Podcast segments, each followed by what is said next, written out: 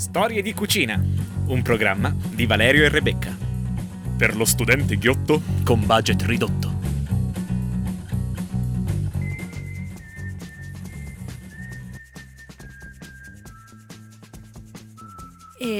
Bentornati alla seconda puntata di Storie di Cucina. Io sono Rebecca e qui con me in studio c'è Valerio. Ciao Rebecca, ciao a tutti. Ciao ragazzi, allora, riprendendo la puntata della scorsa volta, un nostro ascoltatore ci ha scritto che ha avuto dei problemi nella scelta dei capperi delle olive per la nostra famosa pasta col tonno più più. Eh, ma come sono precisini questi ascoltatori però. Ma dai. in realtà io già me li vedo un attimo lì così al supermercato, in panico, Eh, davanti agli scaffali. Un po' di fantasia. Dai, poverini, insomma. E anche tu, dimmi, cos'è che preferisci? I capperi sotto sale o i capperi in salamoia? che differenza c'è? Ecco, vedi? Ah. In realtà la differenza c'è e mm, bisogna spiegarla. Allora, secondo me sono meglio da usare i capperi in sa- eh, sotto sale perché si conservano molto meglio, tu li metti in frigorifero e rimangono lì, secondo me, anche mesi, ma non voglio esagerare. E mm, niente, l'unica cosa che devi ricordarti di fare è fondamentalmente lavarli molto bene prima di usarli per cucinare.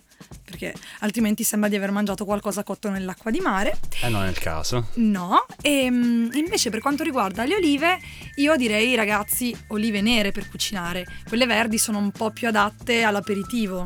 Ecco. Ecco, magari non per una pasta, non si No, presentano al no. massimo. E eh, di usare quelle con il nocciolo, non denoccionate, perché mm, non lo so, secondo me perdono tanto di, di gusto. Poi, boh, non so, tu come la vedi? Io.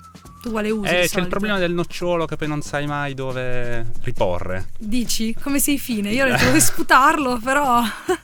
sei molto fine, Vabbè, dai. quindi ricapitolando, capperi sotto sale, Sì. olive nere nocciolate rigorosamente. Mhm, sì, e poi siamo pronti per fare pasta col tonno più più o qualunque altro tipo di pasta anche col pomodoro, eh? Va bene, quindi diciamo che l'ascoltatore è stato rassicurato Sì, io spero di che ci sì. faccia sapere se Sì, le nostre insomma. indicazioni hanno avuto un riscontro Sì. positivo o Luigi, negativo. dici tu, ti siamo stati utili oppure no? Luigi, ti aspettiamo. Noi stacchiamo un attimo con un po' di musica. A tra poco.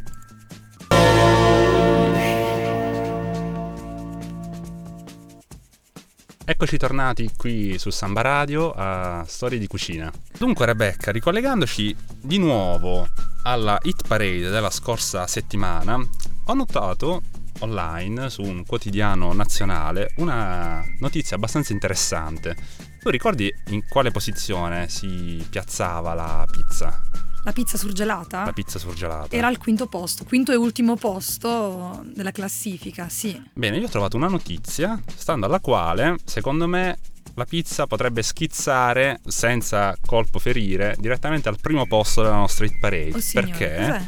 negli Stati Uniti il solito team di ricercatori sfaccendati ha inventato quello che viene definito il santo graal della pizza. Il santo graal della pizza. Cioè, Esatto, una pizza che si mantiene commestibile, e io chiamerei, anzi, definirei immortale, fino a quasi tre anni.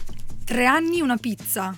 Ma nel senso, dov'è che la tieni? In freezer? No, no, no, no, no, sono state semplicemente brevettate una serie di sostanze particolari che impediscono all'umido degli ingredienti della pizza, quindi il pomodoro piuttosto che la mozzarella o altri condimenti umidi, di trasmettere questi liquidi alla pasta della pizza e col tempo quindi andrebbe a generare muffa e a decomporre tutto il nostro bel pasto. Ovviamente questa è una ricerca che è stata sviluppata eh, in ambito militare perché pare che sia il cibo più amato dai soldati americani impiegati nelle varie missioni Ah, per il e mondo, quello di cui pensato, sentono insomma. più la mancanza.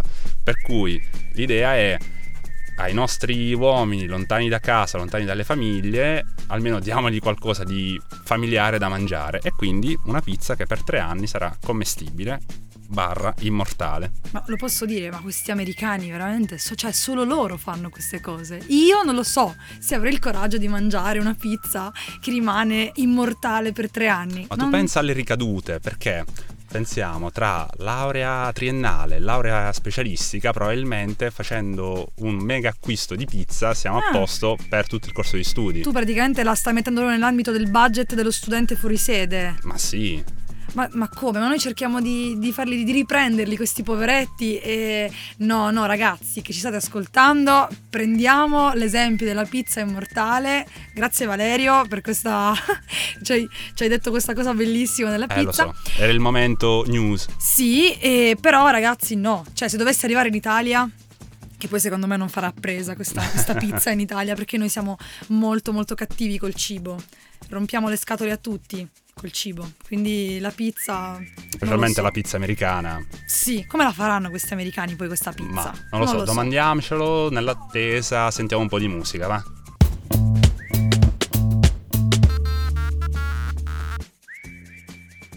Ritornando sempre alla nostra fantastica classifica dei 5 passi dello studente fuori sede che ormai ci siamo affezionati, io direi di ricollegarci alla pizza e riparlare della nostra ricetta di oggi, che è la pizza di patate. Pizza che si mantiene quanti anni? Guarda, no, si mantiene il tempo di farla, mm, la mangi subito. Ok. Vabbè, un po' sarà perché è buona, un po' perché no, non ha nessuna sostanza umettante strana che impedisce all'acqua di entrare in circolo. E in realtà la pizza di patate è un piatto tipico del sud, perché io e Valerio, sappiatelo, siamo pugliesi. Facciamo outing, Di- diciamolo. diciamolo. Siamo di origine pugliese tutte e due e noi la chiamiamo pizza di patate, invece nel resto del mondo, comunque dell'Italia, si chiama gatto di patate. Ma questo nome francesotto, Sì. come sì. si lega alla pizza di patate? Ma in realtà si lega al fatto che, eh, essendo un piatto napole- tipico napoletano e siciliano, quando sono arrivati i francesi, ehm, quando Maria Teresa ha sposato il... È Maria Teresa? Veramente Maria Carolina, Eh, d'Austria. non mi ricordavo. Vabbè. Vabbè. Quando Maria Carolina d'Austria ha sposato il re, ehm, Ferdinando I di Borbone, quando, allora, quando Maria Carolina sposa, sappiamo benissimo chi. il sposa- famosissimo Ferdinando I di Borbone. Perfetto. Rebecca, il regno delle due Sicilie. Eh, certo, certo, Eh, ma io volevo sapere se eri preparato, non per altro. Ovviamente, Wikipedia aperto qui davanti a me. Dai, cui- dai, non ci credo, secondo me lo sapevi, ecco. E mm, si trasferisce a vivere a Napoli e porta con sé tutta questa schiera di chef fighissimi che andavano a Eh cucinare. sì, perché all'epoca la cucina francese andava per la maggiore. Ah, un po' vabbè. come adesso, Sì, tutto sì, sommato. no, un po' Forse chic, un po' no? naif. eh, Mhm. eh. Ecco, allora eh, sono arrivati sti cuochi francesi che hanno iniziato a fare eh, un po' di ricette tipiche eh, del sud, ovviamente, tra cui appunto la pizza di patate, che diventa gâteau. Perché Mm. in realtà, come ben sai, gâteau in francese significa torta. Ma sì, è torta sformato. Sì. Comunque rende l'idea. Sì, e quindi da lì è iniziato a chiamarla così, solo che noi italiani, che non riusciamo mai a prendere eh, le parole straniere tenerle e a così, lasciarle tali. Ecco, è stata ri- rinominata Gatto, scritto G-A-T-T-O con l'accento. Anche se in alcune parti del sud il Sì. gâteau non esiste, No, abbiamo solo la pizza di patate. la pizza di patate. E noi Sì. ci teniamo a portare avanti questa tradizione fonetica e culinaria. Sì, la, la pizza di patate, ragazzi. E vediamo un attimo eh, quali sono gli ingredienti che ci servono per prepararla. Vai, vai con la lista degli ingredienti. Ok, allora diciamo che di base, ragazzi, vi servono un chilo di patate, due uova, olio, sale, pepe e 100 g di parmigiano grattugiato. Poi qui in realtà, allora, la ricetta classica eh, in realtà mh, prevederebbe 150 g di prosciutto cotto a pezzetti e 150 g di scamorza a pezzetti. Stiamo andando un po' sul complesso qui però. eh. Però sì, insomma, non è che uno dici, vabbè, ma io ce l'avevo in frigo, non mi pare proprio. A quel punto il bello della pizza di patate, Valerio, è che è svuota frigo. È svuota frigo, è la classica ricetta svuota frigo. Ci sta bene dentro un po' di tutto. Ovviamente cerchiamo di evitare contaminazioni pericolose. Sì, insomma, ehm, regoliamoci anche un attimo. Magari la cipolla ci sta dentro, se la fate cuocere O prima. i wuster, I viustela anche, eh, sì. la sì. pancetta. Sì, la baccetta va benissimo. E boh, il gorgonzola, ecco, se Mm. invece uno dice l'ho comprato e ce l'ho in frigorifero. E ah, ecco, dimenticavo il pan grattato che ci Ah, per servirà per, tocco fare finale. la crosticina. Allora facciamo così, io vado a controllare in dispensa quello che abbiamo, Mhm. vediamo di svuotarla anche un po' e ci troviamo tra poco? Perfetto. Ok, a più tardi.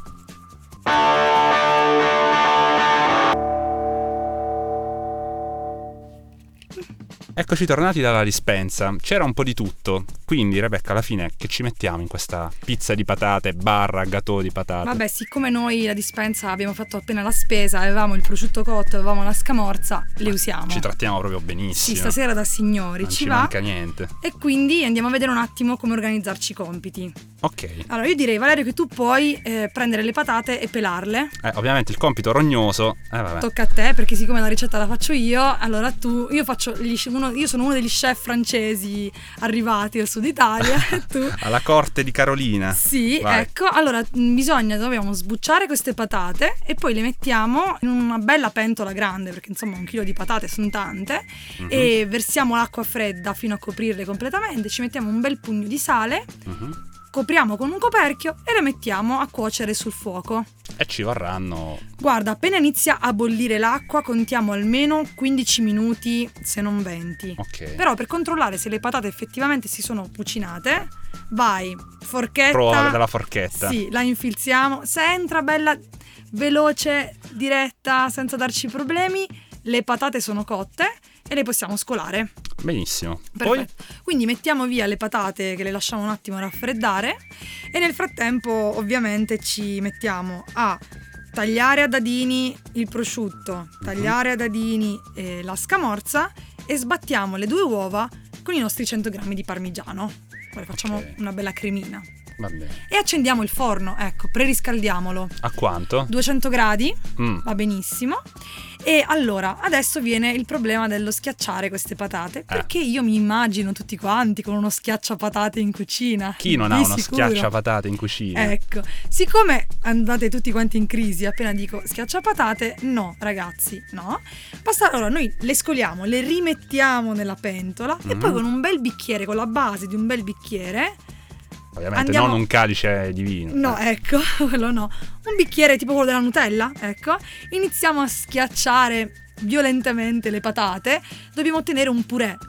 Adesso che non esce un cioè no, anche se non esce bello liscio, liscio, anzi forse è meglio, si rimangono ha un un- po' qualche pezzettino un po'. no?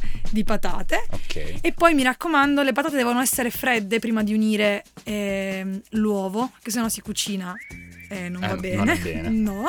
Allora, amalgamiamo tutto, uniamo alle patate schiacciate le uova col parmigiano, il nostro prosciutto con la nostra scamorza e poi possiamo prendere la nostra bella teglia, una teglia normale, Mhm. anche se ce l'avete tonda va benissimo, una tonda rettangolare, la ungiamo con l'olio e le dita. Cioè noi proprio met- sporchiamoci. Sì, sì, mettiamo praticamente l'olio e con le dita belle stendiamo così tutto l'olio che entri da tutte le parti, poi prendiamo questa bella massa pesante di patate, la mettiamo nella teglia e sempre con le mani ce la schiacciamo bene, la livelliamo, cioè non più con le mani è meglio. Perché Vabbè, secondo me sì. dà proprio quel tocco più, no? Di cucina di sporcarsi viva. in cucina, cucina c'è poco da viva. fare. E per finire, allora, vi facciamo una bella eh, spolverata abbondante di pan grattato, Mhm. parmigiano ancora e olio. Ah, anche sopra. Sì, sì, perché cioè, Eh, già che ci siamo, meglio mettiamolo. abbondare. Anche perché l'olio ci servirà a dare la crosticina insieme al pan grattato. E Mm. infatti il trucco è questo. Noi con le nostre belle ditine iniziamo a fare tanti piccoli buchini, come dei crateri, sulla parte alta della, della pizza di patate. E questo renderà ancora più croccante. Cioè, È veramente mm, stato studiato probabilmente da dei ricercatori del Massachusetts, come dicevi tu prima. Sì, i- Eh, i, i nostri sfaccendati ricercatori. sì, che hanno visto americani. proprio che il cratere rende più croccante la pizza di patate.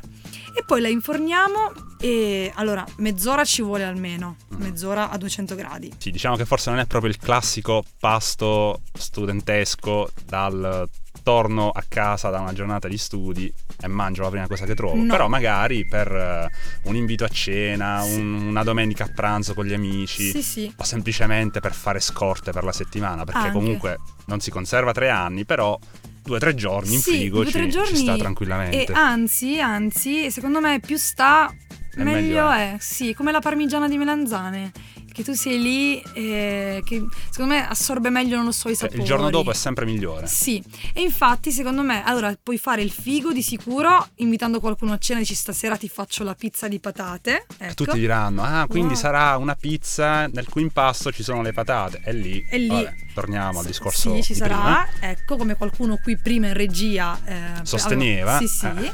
Erroneamente. E invece no, tu te ne arriverai con questa bellissima pizza di patate che poi, secondo me, c'ha anche un altro pregio. Mm.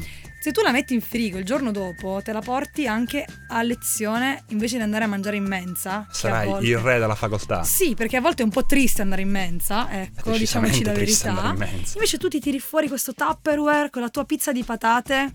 Secondo me E chi ti frega più? nessuno, Giusto. nessuno. Abbiamo prima da pelare le patate, per cui vado a eseguire questo ingrato compito e ci vediamo tra qualche minuto. Hai ragione. A tra poco.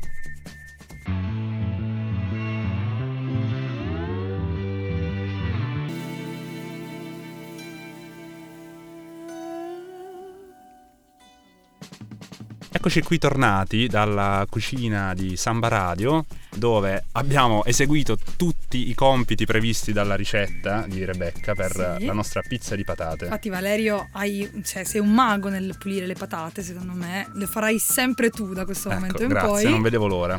Ecco. In realtà non ho avuto la possibilità di Mm, illuminarti su un nuovo modo high tech, potremmo quasi definirlo, mhm. di lessare le patate. Sì, come, come si Dunque, fa? Basta semplicemente. Allora, non ho mai provato, però semmai dovesse... Voci di corridoio. Voci di corridoio mi dicono che si lavano le patate, si avvolgono nel cellophane per forno a microonde, quindi Mhm, quello specifico per sì. forno a microonde, si mettono nel forno a microonde, 4 3 minuti alla massima potenza per lato e Ah. dovrebbero essere lessate. Ma quindi proprio intere, cioè tolgo la buccia sì, e sì, lascio sì, sì, sì, esatto.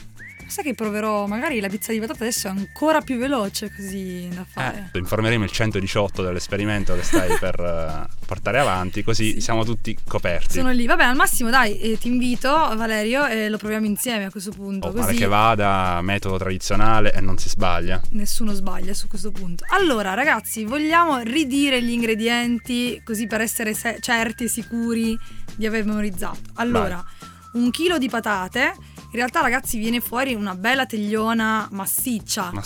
quindi se siete eh, Diciamo dai 3 ai 4 Sì, soggetti con, un commensali. appetito normale, Sì. ecco. Se invece cucinate sempre solo per voi stessi, fatevene mezzo chilo e poi ve la surgelate, ve la Esatto. conservate, insomma. Due uova e olio, sale, parmigiano 100 grammi, quello già grattugiato, e prosciutto cotto 150 grammi, scamorza 150 grammi e il pan grattato.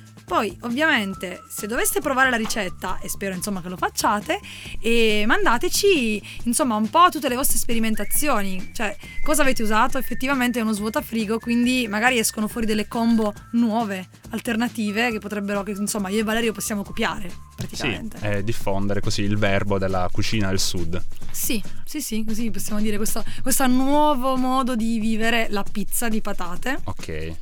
Per il resto del mondo, il gâteau. Il gatto. Allora, Rebecca, per restare aggiornati con eh, storie di cucina, Allora sì, mi raccomando, sempre sulla nostra pagina Facebook Storie di Cucina Samba Radio, dove potete ehm, leggere i nostri aggiornamenti e ovviamente commentare dicendo un attimo, eh, prima di tutto se vi va che parliamo di qualcosa, non so, magari avete eh, qualche dubbio eh, sulla cucina o non so, avete da organizzare una cena e ci chiedete dei consigli, io e Valerio rispondiamo sempre. Non sappiamo H24. come, non sappiamo come possiamo rispondere, ma vi risponderemo molto volentieri. Vi ricordiamo invece eh, quali sono le repli- i giorni di replica di Storie di Cucina, che sono il lunedì alle 21 e il mercoledì alle 17. Ci salutiamo con l'ultimo pezzo e ci diamo appuntamento la prossima settimana. Ciao ragazzi! Ciao a tutti!